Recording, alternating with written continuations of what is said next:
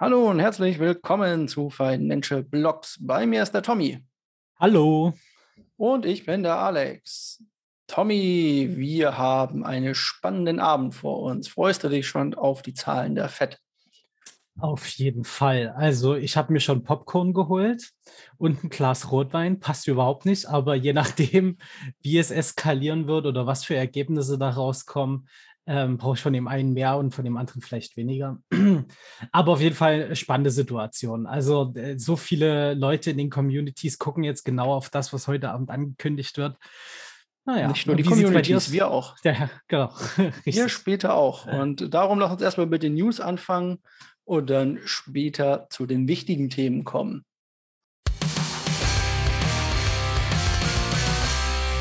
Russland ist sich wieder einmal uneinig. Also was heißt wieder einmal? Russland ist sich nämlich uneinig über den Bitcoin. Und zwar wollte erst das russische Finan äh, die Notenbank quasi Bitcoin verbieten und das russische Finanzministerium hat dann gesagt, nee, das wollen wir eigentlich gar nicht so gerne. Wir hätten das schon ganz gerne noch so, dass da auch Mining und so ein paar Bezahlungen zumindest stattfinden können damit und so weiter eine spannende Sache, die für viel Wirbel gesorgt hat. Ich glaube, dass allerdings diese Schlagzeile ein bisschen zu hoch gekocht ist, denn in Russland findet nicht wirklich Mining statt, da das schon früher äh, rausgeekelt wurde von der, äh, von der Regierung dort. Aber ähm, es sind sicherlich viele, viele Hotler und äh, Trader, die dort quasi sitzen und deswegen dort mal hin und wieder einkaufen. Ich glaube aber nicht, dass das Verbot quasi das äh, so extrem Aus, Auswirkungen gehabt hätte auf, äh, auf Bitcoin oder den Markt. Also, dass es so extrem da reingeschallert hat. Ich glaube, die anderen News waren alle viel schlimmer und das war noch so ein bisschen das i-Tüpfelchen. Was ich immer lustig fand, war, dass man gesagt hat, ja, das flächenmäßig größte Land der Welt wird äh, Bitcoin verbieten. Naja, gut, auf der rechten Seite Russlands, da gibt es nicht mehr so viel. Aber gut. Ja, also vor allen Dingen halt auch finanzstark. Das ist ja halt immer wieder die Sache. Und gerade die finanzstarken Leute in Russland haben ja nach den ersten Aussagen von wegen, sie wollen das Mining verbieten, haben ja sofort sich auf die Barrikaden gestellt. Das war total interessant zu sehen, wie da ähm, einige Oligarchen ähm, gesagt haben, nee, aber wir wollen das.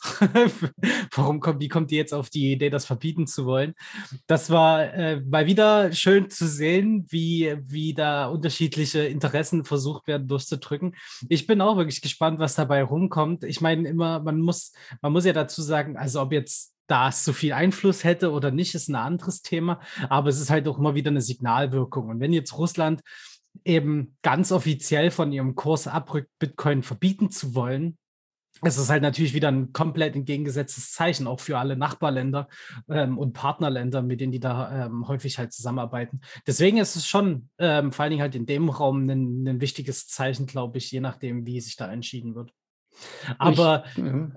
ich glaube ja quasi, dass es eher so ein, so ein Prevention war, äh, wegen der Unruhen in Kasachstan, dass sie Angst hatten, dass die Leute jetzt alle über die Grenze ja. rennen zu ihnen rüber ja. und dort äh, so. dieses ganzen Kram an, anstecken und wieder zurückkommen, ja, richtig. Ja. Also das, das ist wirklich so, dass da einige schon weg sind aus Russland und gerade eben auch nach Kasachstan. Ja, und da gab es jetzt wieder Probleme. Naja. Ähm, Weniger Probleme hoffe, hat wahrscheinlich der Bürgermeister von New York. Außer er verkauft vielleicht. Ja, genau, außer, außer er verkauft jetzt gerade eben. Weil ähm, wer uns mal ein bisschen verfolgt hatte, das hatten wir schon einmal das Thema, dass Miami ähm, ja gerne das Kryptomekka in den Staaten werden möchte.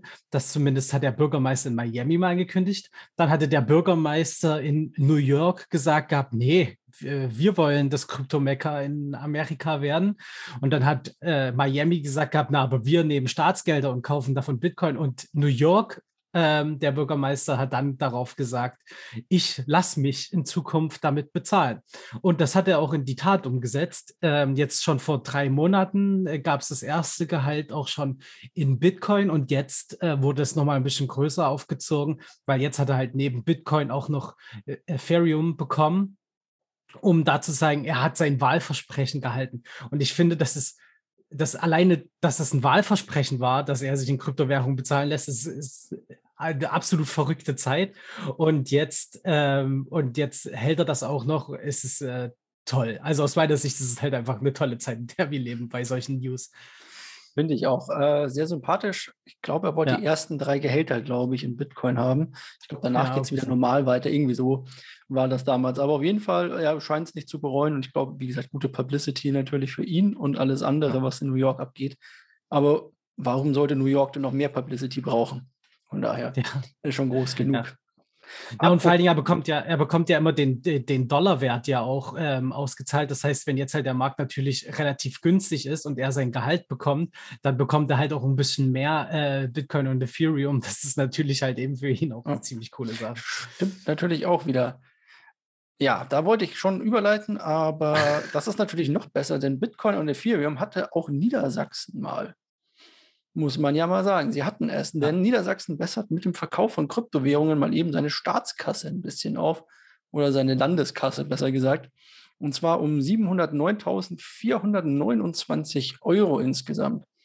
Diese Gelder stammen aus äh, illegal oder beschlagnahmten Kryptogeldern, hauptsächlich Bitcoin und Ethereum, was da beschlagnahmt wurde aus, äh, ja, wie gesagt, illegalen Quellen und die wurden ja versteigert über das Jahr. Auch das hatten wir schon.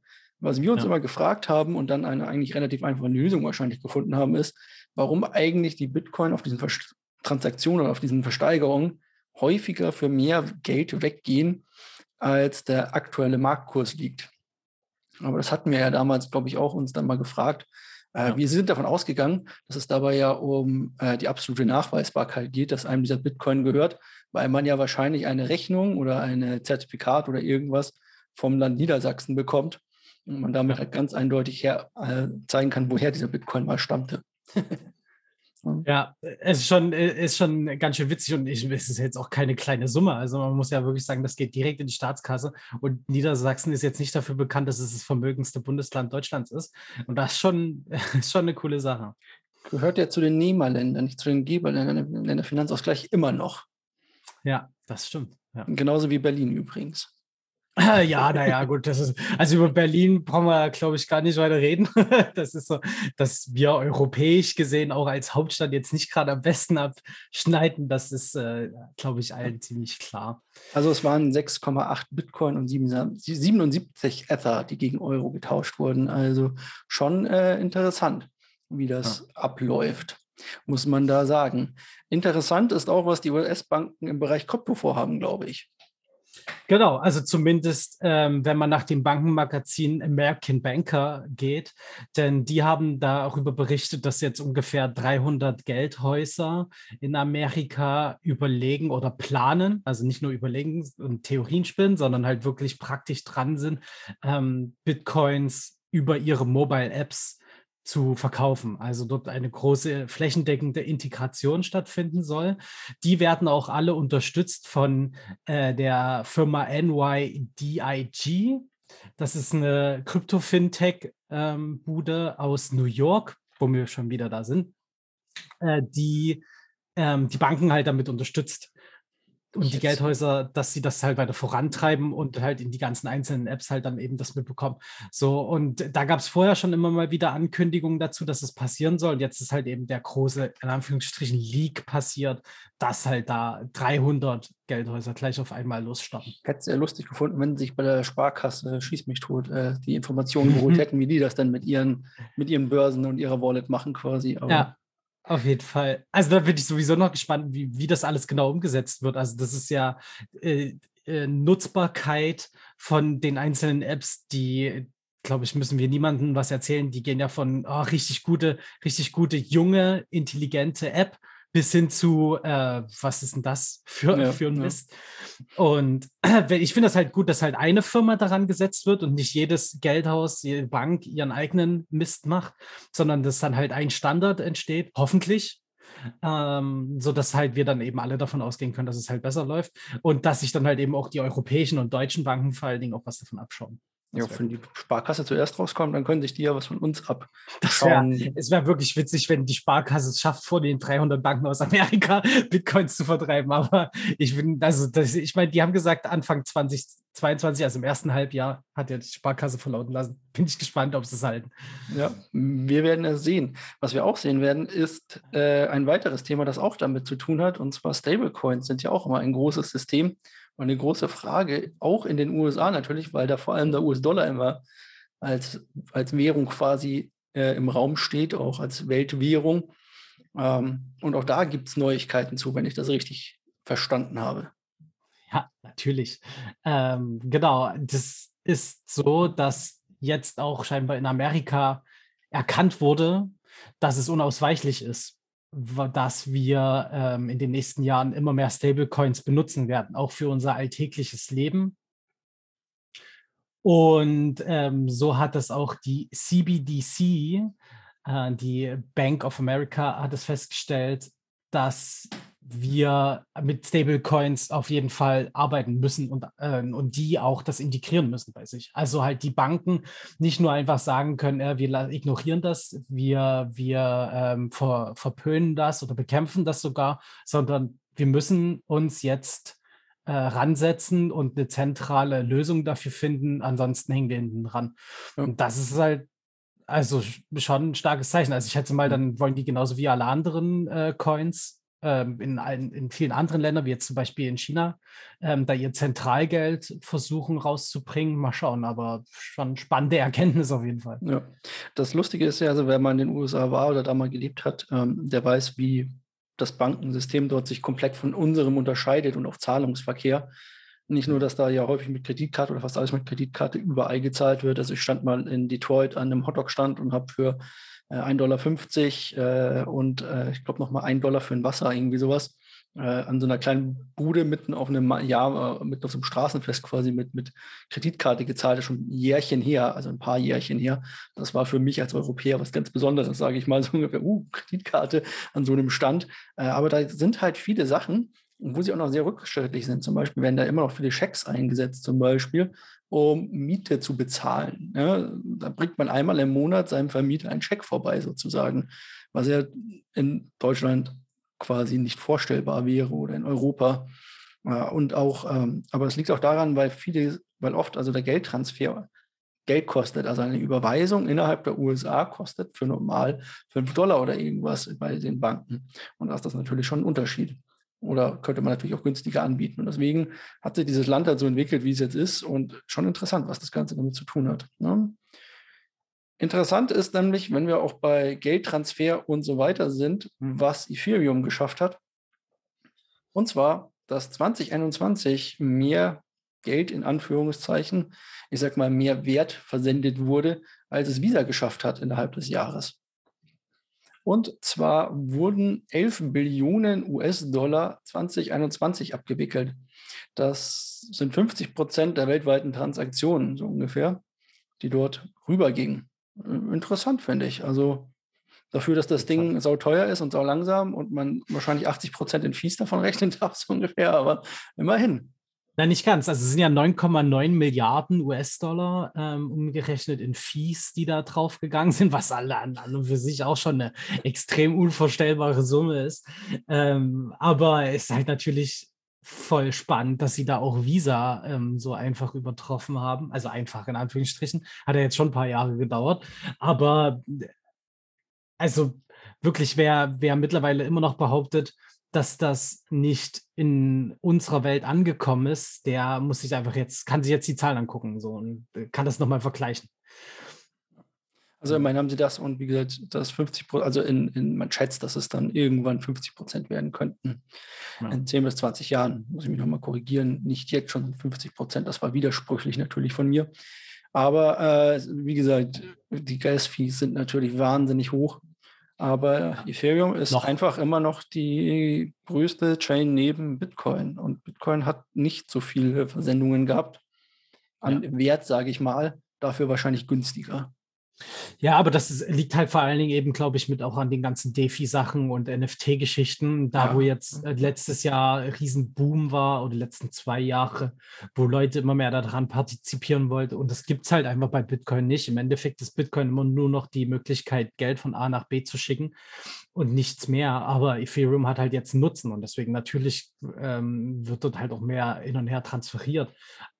Ob das in Zukunft immer noch so lange sich so halten wird ähm, und auch eben in den Größenverhältnissen, das werden wir sehen, vor allen Dingen, wenn eben äh, Second-Layer-Geschichten kommen, die da draufsetzen und eher den Zahlungsverkehr abwickeln und Ethereum nur noch für Anwendungen sein, da sein könnte oder solche Geschichten.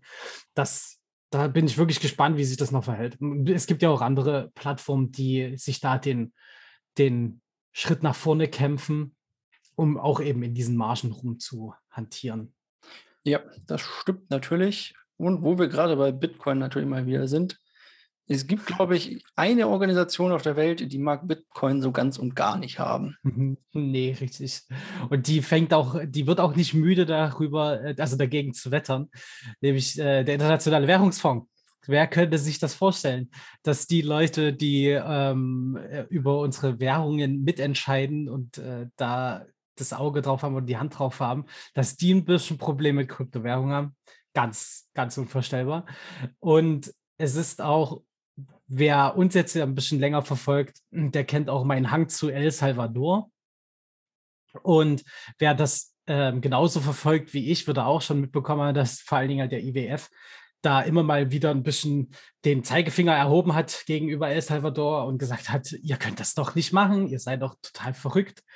Und jetzt kam das mal wieder. Äh, und zwar haben die jetzt öffentlich in einer öffentlichen Erklärung von sich gelassen, dass Bitcoin natürlich extreme Risiken äh, beherbergt und El Salvador es sich absolut überlegen soll, noch einmal das, ähm, das, also das wieder zurückzunehmen, äh, ihre Entscheidung, die sie da gemacht haben, vor allen Dingen eben in diesen zusammen, in dem Zusammenhang mit diesen Bitcoin-Bonds, die äh, El Salvador jetzt rausbringen möchte, wo man Staatsanleihen äh, kaufen kann ähm, auf der Basis von Bitcoin.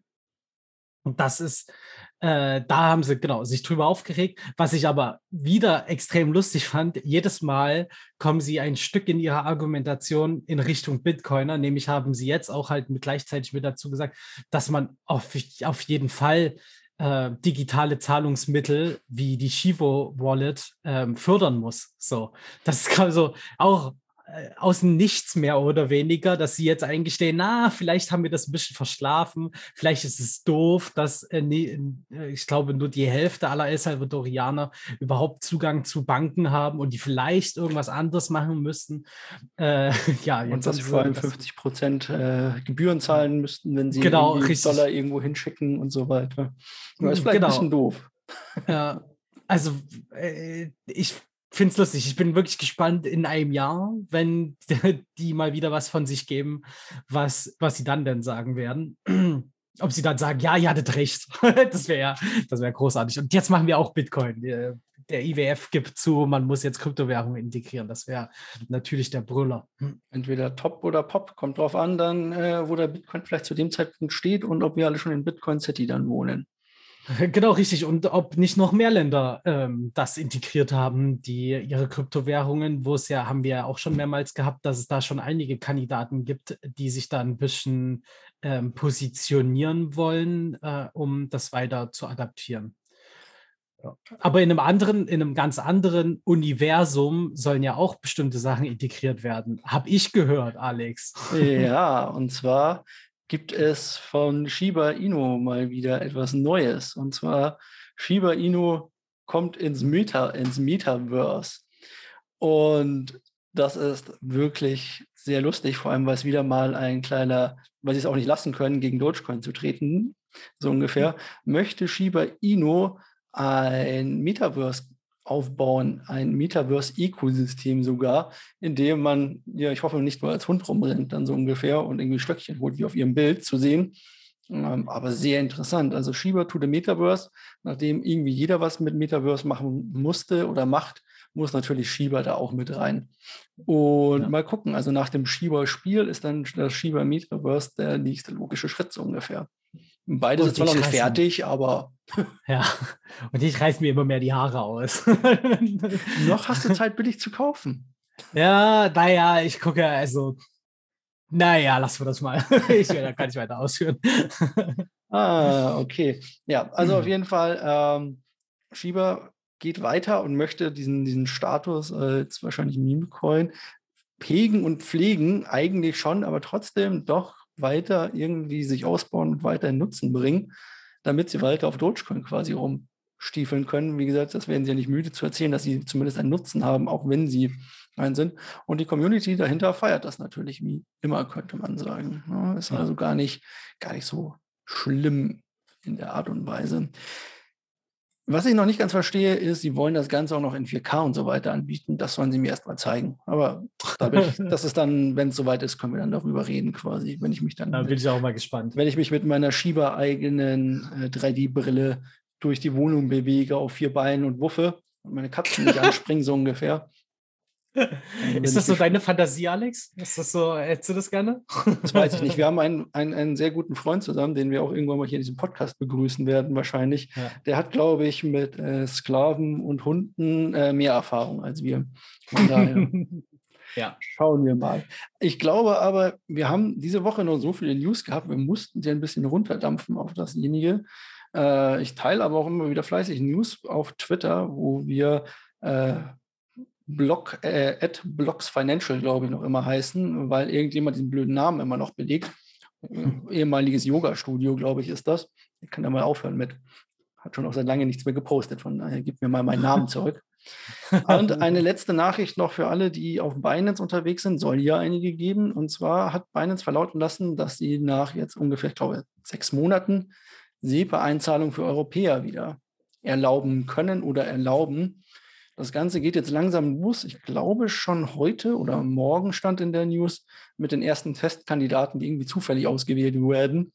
Und dann wird das langsam, also langsam in Anführungszeichen, wird das sehr schnell auf alle anderen europäischen Nutzer weiter ausgebreitet also ich bin da vor allen Dingen halt drauf gespannt. Also wir sind ja beide auch relativ viel auf Binance unterwegs, ähm, wie, wie das genau ablaufen wird. Also man, es gibt ja jetzt so ein paar Ersatzkandidaten, die da immer genutzt würden.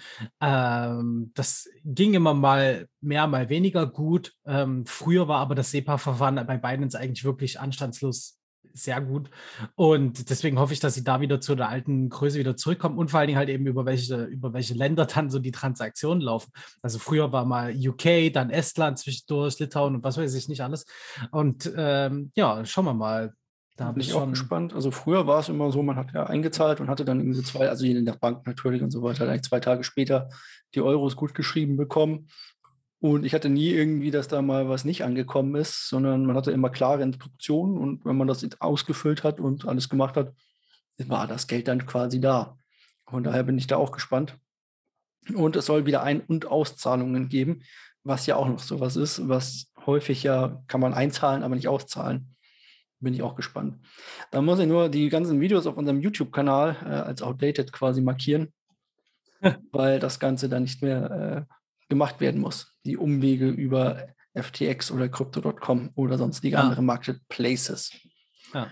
Apropos Marketplaces, kommen wir zum Markt.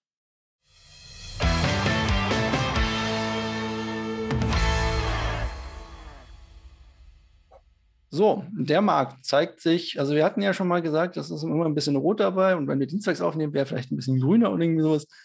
Aber dieses Mal schießen wir den Vogel ab glaube ich, mit unseren Prognosen oder mit unserem Gewinner der Woche, denn der Gewinner der Woche müsste ein Stablecoin sein, und zwar entweder DAI oder USDT. Wir sind ziemlich abgerauscht innerhalb der letzten Tage.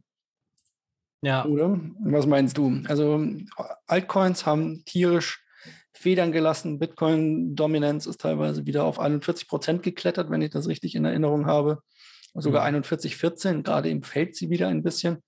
Für alle, die das nicht wissen, man rechnet Bitcoin-Dominanz quasi. Also ähm, wenn früher der Bitcoin gestiegen ist, sind automatisch alle Coins mitgestiegen. Das hat ein paar Marktmechanismen quasi mit drin, weil viele Coins an den Bitcoin gebunden sind, sozusagen über Market Maker.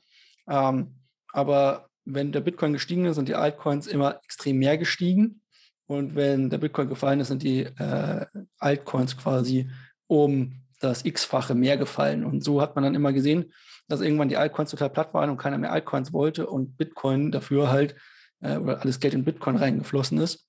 Und andersrum dann, wenn quasi die Leute mit Bitcoin genug Gewinn gemacht hatten, dann haben sie es wieder genommen, um die Altcoins zu pushen und so weiter. Das war so ein kleiner Zyklus immer, Altcoin-Season und so ja. hat man das genannt. Und das ist jetzt wieder hochgeschossen. Gerade sind wir noch bei 40,77 Prozent. Aber das Market Cap und alles hat, einen, hat von, ich glaube, ehemals drei Milliarden Dollar, die wir waren, sind wir jetzt auf nur noch 1,7 derzeit. Also Marktkapitalisierung meinst du? Marktkapitalisierung aller 7895 oder was weiß ich, Coins, die es da draußen gibt. Ja. Ähm, ist also, wir haben einen, einen, einen heftigen Schlag erlitten, als wir von den 42 runtergerauscht sind. Wir hatten ja damit irgendwie gerechnet, hatten ja gesagt, entweder es geht mal hoch oder es geht mal ordentlich runter. Ja. Und sind dann bei irgendwo 32.000 mal rausgekommen. Inzwischen Reddit Bitcoin aber auch wieder nach oben. Ja. Also genau, er ist genau ähm, fast wirklich auf den Cent genau bei 33k aufgeschlagen, also 33.000 Dollar. Wir reden immer von Dollar, nur damit sich niemand wundert. Mhm. Wir, ich weiß, es gibt auch einige Leute, die sich das in Euro angucken, aber da wir ja auch gerne traden, sind die meisten Preise halt immer nach Dollar ausgerichtet. Genau, also da hat er, ähm, äh, davon hat sich Bitcoin halt relativ relativ zügig, in Anführungsstrichen, ähm, ein bisschen erholt mhm. und, und klettert, klettert auch wieder hoch. Aber halt teilweise die Alts, die mhm. Altcoins, mhm. die bluten vor sich hin. Das ist äh, wirklich wirklich hart. Und als wir jetzt dann gesucht haben, was denn der Gewinner der Woche ist, mussten wir beide extrem lachen, weil das Stablecoins sind. ja. Stablecoins schwanken aufgrund ihres Algorithmus quasi immer um so 0,01 Prozent mal oder mehr hoch und runter.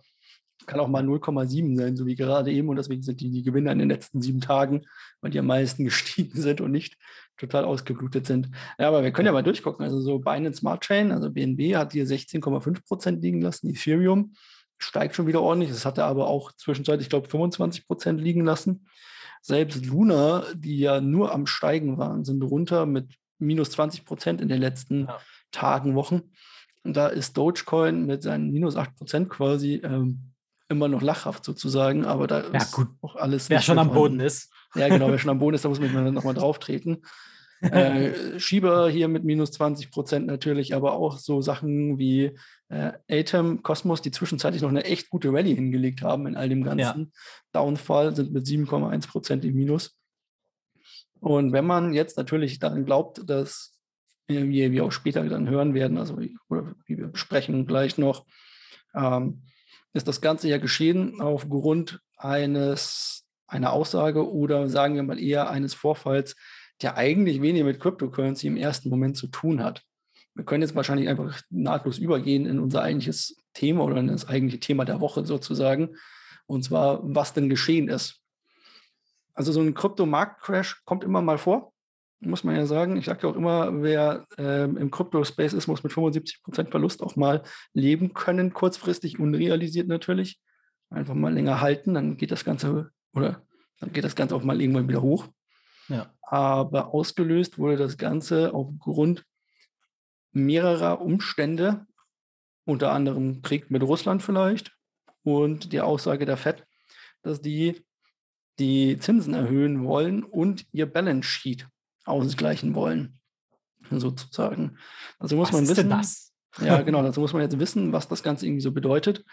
Und zwar ganz einfach gesprochen, ähm, auch in Europa gab es das bei uns äh, an der Europäischen Zentralbank. Und zwar hat auch in den USA aufgrund der Corona-Pandemie die äh, Bank of America, äh, die, die, die Fed dort, also die Federal Reserve Bank dort, ähm, den Markt mit Geld geflutet und hat gesagt, wir pumpen einfach billig Kredite, ihr könnt euch für so gut wie nichts Geld leihen und wir kaufen auch noch, auch noch am, am Markt direkt quasi ein und spülen so, so noch mehr Geld quasi in, die, in den Markt rein. Also die kaufen Anleihen und so weiter auf. Und das wollen sie jetzt stoppen. Und das heißt für die Börsianer quasi höchste Achtung, weil jetzt könnten natürlich solche Aktien wie irgendwelche Tech-Aktien oder irgendwie Risikoassets plötzlich in die Knie gehen oder weniger Geld abwerfen. Wie Bitcoin in die Knie gehen soll, was ja nicht verschuldet ist, nur weil dort ein paar Zinsen steigen, müsste man mir auch mal erzählen. Aber das wurde quasi in einem mitverkauft. Da hat der Nasdaq geblutet und so weiter. Und an der Börse gab es auch ein Blutbad, wie es so schön heißt dort. Auch dort wurden ordentlich Federn gelassen. Und das alles nur, weil man, weil man nicht weiß, eigentlich was kommt. Die Börsianer oder die Trader an der Wall Street, besser gesagt, haben aus lauter Angst angefangen, weil sie sich irgendwie eingeredet oder sich einreden, dass heute vielleicht sogar noch mehr kommt, also dass vielleicht die Zinsen noch mehr steigen oder man noch öfter das Ganze erhöht, um der Inflation entgegenzuwirken. Denn wenn die Inflation zu hoch prescht, hat die Notenbank nur eine Möglichkeit, das Ganze irgendwie zu stoppen, und zwar den Zins zu erhöhen und so dafür zu sorgen, dass die Leute weniger Geld ausgeben und das Geld lieber parken auf der Bank, um Zinsen zu kassieren und so nicht die Preisspirale weiter hochtreiben sozusagen. Genau. Und das äh, treibt halt natürlich vor allen Dingen die großen Investoren halt mit um, solche Geschichten. Also da gibt es jetzt, also wir müssen jetzt natürlich dazu sagen, wir ähm, haben keine mehrere Milliarden auf dem Konto liegen und wir wissen natürlich nicht, was in den Köpfen von diesen äh, großen Investoren halt alles vor sich geht. Aber es ist eigentlich schon relativ bekannt, dass vor allen Dingen halt eben gerade Investitionen von dieser Gruppe an Gesellschaftern äh, getätigt wird, um äh, die Inflation zu bekämpfen. Also die legen ihr Geld an, um die Inflation auszugleichen und damit ihr Geld nicht wertlos wird mit der Zeit.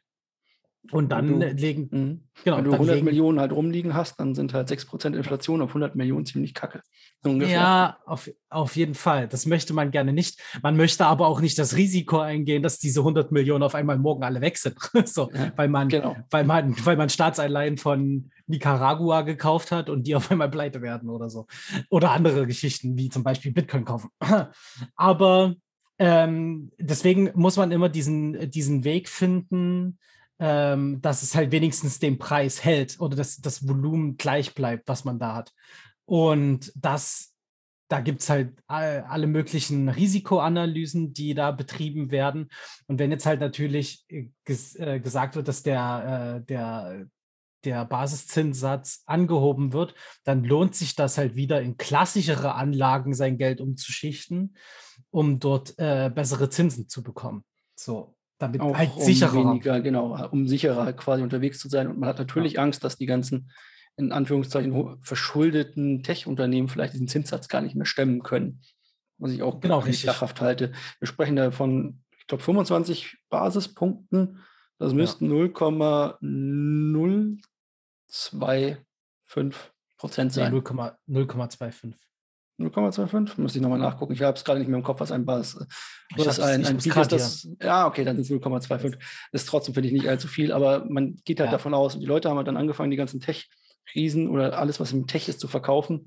Äh, und alles, was halt da jetzt reinkam, ähm, zeigt aber eigentlich, dass man sich, glaube ich, wenig Sorgen machen muss, dass da plötzlich irgendwer pleite geht. Windows, also Netflix hat zwar kein großes Wachstum, hat aber immerhin ein bisschen was. Ähm, Peloton ist total abgestraft worden. Gut, aber da halte ich auch nicht allzu viel von. Das sind so Fitness-Bikes. Windows hat hingegen gesagt, ja gut, wir äh, haben Gewinn gemacht und wir werden auch weiterhin Gewinn machen, so ungefähr. Ja. Apple müsste jetzt dann auch die Tage kommen mit seinen, oder ist, glaube ich, gekommen, er müsste heute, glaube ich, kommen mit seinen Marktanalysen und so weiter. Und die stehen eigentlich alle ganz gut da. So, aber ja. die haben halt gesagt, vielleicht und Buhu und haben halt alles rausgeschmissen. In der Angst davor, dass vielleicht es mehr sogar sein könnte, dass dort mehr gewastet wird oder mehr gehypt wird. Genau, richtig. Also das ist ja, ähm, es gibt ja halt natürlich klar Technikunternehmen, die das jetzt bewiesen haben, die durch Corona am Anfang massiv profitiert haben. Ich nenne da mal Zoom oder DocuSign, was ich ganz interessant fand. Ähm, die sind super in die Höhe geschossen dank Corona, weil man halt auf, eben, auf einmal eben sich nicht treffen konnte und Verträge unterschreiben konnte, sondern das halt irgendwie zertifiziert digital machen musste oder sich halt treffen musste, ähm, wie wir das teilweise machen hier mit Kamera und Aufnahmetechnik. Und dadurch ist halt mehr äh, Usability äh, reingekommen ähm, für, für die ganz normalen Privatleute durch solche Sachen. Aber so ein Hype hört halt auch irgendwann mal wieder auf. Und dann kracht es halt runter. Und davor hatten halt scheinbar ähm, bestimmte Leute Angst, dass es halt mit anderen Unternehmen genauso sein wird. Dass jetzt Netflix so krass runtergebrochen ist, ist, also fand ich persönlich auch total überraschend, ähm, dass sie aber ihre Zahlen nicht halten konnten, die sie vorher angekündigt hatten, mit wie viel neue Nutzer sie reinholen wollen in dem Jahr und so. Das war eigentlich klar. Es hätte jeder kommen sehen, seitdem Disney Plus kommt, ist es ein kam, ist es ein hart umkämpftes Feld gewesen, dass die ja, da nicht mehr so ja. krass wachsen wie vorher, war eigentlich logisch. Ja, ja egal. Hat eigentlich ja inzwischen das Ganze, ja genau. Also es war eigentlich, genau. den meisten hätte es klar sein sollen, aber das war ein genau. Overhype da, oder das war ja ein, ein sehr aufgeblasener Markt, haben ja auch viele gesagt. Und so ist das Krypto halt auch direkt mit reingeschossen, weil die Leute gesagt haben, gut, wir gehen da halt auch raus. Genau. Und das ist halt, und das ist jetzt wirklich der, der ganz spannende Punkt, der das jetzt bewiesen hat, dass ähm, der SP 500, also so die 500 stärksten Unternehmen in den Staaten, dass das schon sich relativ gut ähm, mit dem Verlauf der Kryptowährungen übereinander legen lässt. Also man hat gesehen, der SP 500 stürzt radikal ab und Bitcoin macht zeitgleich genau das Gleiche. Also man sieht 2%. da eine Korrelation. Ja. Also so teilweise 2% und Bitcoin, ja. Also man muss es ja Ja, das ist ja, man muss es ja, das stimmt, ja. Also ich 2% bei Kryptowährungen, das wäre halt nichts, aber es ist halt ja. fast gleichzusetzen mit der, mit der Aussagekraft, die dahinter steckt. Ja, ja. Und und das, das fand ich wirklich sehr, sehr spannend als Erkenntnis, dass eben, ich hatte immer gehofft, naja, Kryptowährungen, die sind so ein, ein eine coole Möglichkeit, um eben nicht immer an den gleichen Marktgeschehen beteiligt zu sein. Wenn der, wenn der Markt mir jetzt abkackt, ist mir das egal. Ähm, aber wenn, äh, da, weil ich habe ja Krypto, aber jetzt sieht man halt eben, hm, wenn der alt, alte Markt, der klassische Markt abgeschmiert, dann halt auch Krypto. Und das mhm. ist wirklich, äh, finde ich doof. Finde ich wirklich doof altes Geld quasi, das da auch natürlich immer mit was zu sagen hat, sozusagen. Ja, was jetzt natürlich ja. spannend ist in den letzten Tagen, gestern ging es für den SP 500 weiter steil ab und Bitcoin hat sich definitiv erholt. Das war, glaube ich, das erste Mal seit Monaten, dass ja. man dort eine Dekapplung quasi gesehen hat, also einen deutlichen Unterschied zwischen dem Markt oder zwischen dem Markt der, des äh, in den USA und den Tech-Unternehmen und den Markt des Bitcoins sozusagen oder Kryptowährungen hier vor allem sehr interessant, das Ganze, muss man aber immer noch sagen. Die Sache ist die, ähm, heute Abend werden wir sehen, ob es eine Rallye gibt, ob wir gleich bleiben oder ob wir fallen, so wie es so schön heißt. Das weiß derzeit nur äh, Jerome Powell, der Chef der FED sozusagen wahrscheinlich, in welche Richtung er sich da bewegt. Und wir werden. Vielleicht weißt du das. Ja, vielleicht, vielleicht. Ich hoffe, er weiß es. also ich meine, wir haben anderthalb Stunden davor. Ich habe heute so ein schönes Meme dazu gesehen, äh, wie, wie die Fed solche Entscheidungen trifft, wo, wo dann äh, eine Folge von South Park ähm, da nachgestellt wurde, wo irgendwie ein totes Huhn einfach in, in den Kreis reingeworfen wird und wir entscheiden dann mal, wie die, der Zinssatz so wird. Das ist schon, ähm, also ich hoffe nicht, dass es das so abläuft, weil es ist wirklich wichtig. Also das ist ja, die Fed und viele andere großen Institutionen, die haben die Inflation des US-Dollars einfach massivst unterschätzt und immer klein geredet. Sagen wir mal nicht unterschätzt, vielleicht haben sie es gewusst, aber sie haben es immer klein geredet. Das ist gar nicht so schlimm. Ne, ne, ne. Und jetzt gucken wir uns einfach die letzten Zahlen an und die Inflation ist super am Eskalieren. Und man muss sich das halt einfach mal vorstellen, wenn eine Inflation anfängt zu eskalieren, dann kann man nicht das einfach mal so stoppen. Dann ist das wie ein, äh, wie ein Buschfeuer, was einmal angezündet wird und was man halt nicht mehr eindämmen kann. Und äh, ich glaube, dass wird sich jetzt halt zeigen, dass man das halt eben bekämpfen muss. Und deswegen müssen da Schritte eingegangen werden, weil ansonsten sieht man, äh, Venezuela ist da ein Paradebeispiel, was Inflation innerhalb von zwei, drei Jahren anrichten kann. Ähm, und das ist für uns Türkei. total. Oder, oder die Türkei, genau, äh, wirklich. Ist genau, also nicht ganz so krass wie Venezuela, noch nicht. Aber das sieht man halt eben, was es halt, was da passieren kann. Und das sind so Szenarien, die wir uns in unsere in unserem guten Deutschland äh, nicht so vorstellen können, weil wir das schon lange nicht mehr so extrem hatten und unsere Generation sowieso viel zu wenig Kontakte mit sowas hatte. Aber es ist halt theoretisch gesehen möglich. Und das ist gar nicht so fern, wie man immer, ähm, wie man das immer glauben mag. Und das sieht man eben an den Inflationszahlen auch, ähm, die, die, wir ja auch in Europa haben. Und ich habe mir jetzt den Spaß gemacht, ich habe mir jetzt auch ein paar schon vor längerer Zeit Rechnungen aufgehoben und vergleiche mal regelmäßig ähm, wie viel Äpfel teurer geworden sind oder sowas, damit man das mal schwarz auf weiß da hat. Das, da könnt ihr mal wirklich drauf achten, ähm, wie, wie teilweise die Preise ganz schön, vor allem für Lebensmittel, in die Höhe gegangen sind, so in den letzten paar Jahren.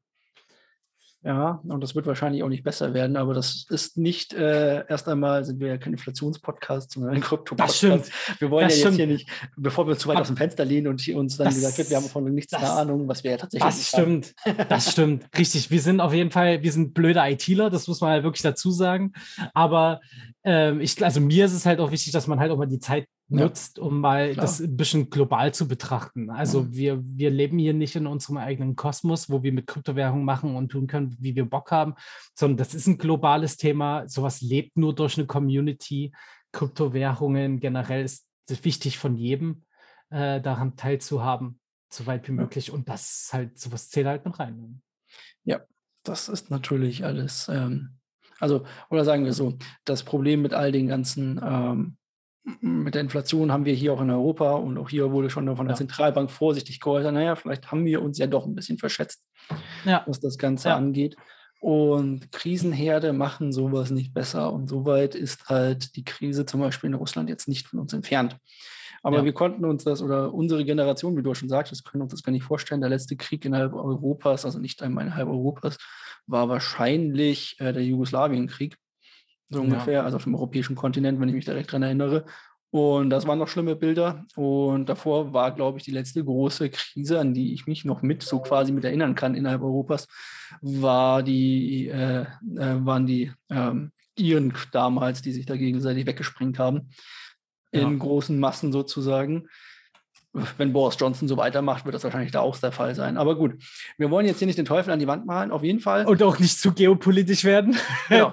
Aber auf jeden Fall ist hier, ähm, wir sehen überall rot es war eine gute Marktkorrektur. Wir sehen aber auch, dass wir uns vielleicht jetzt wieder ein bisschen, dass es vielleicht ein bisschen überverkauft wurde, weil, und das ist uns auch aufgefallen, wir waren eigentlich bei Bitcoin an einem relativ kritischen Punkt bei den 33.000. Wenn wir noch ein bisschen weiter runtergefallen wären, hätten wir einen Punkt erreicht, von dem ich immer ganz besondere Angst habe. Und zwar, dass es immer diese, ab wann sich, ähm, also eine Währung muss sich ja immer selber tragen. Das heißt, wenn man irgendwas herstellt, so wie Bitcoin, muss man das ja auch selber tragen können.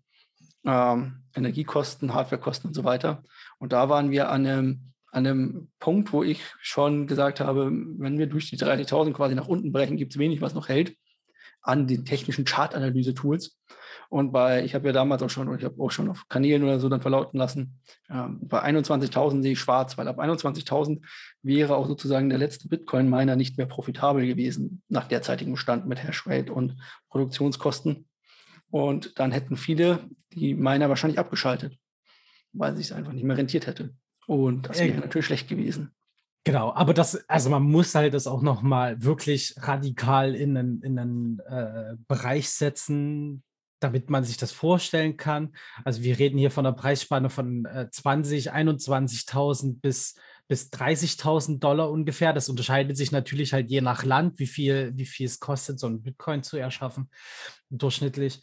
Und das Wichtige vor allen Dingen zum Verständnis ist, dass es eigentlich ganz, ganz wenig Augenblicke in den 13 Jahren Bitcoin gab, wo, wo der Preis jemals so tief gefallen ist, weil natürlich eben die Miner gerade dafür sorgen, dass der Preis drüber bleibt. Die wollen ja eben davon leben. Die wollen das jetzt nicht halt abschalten.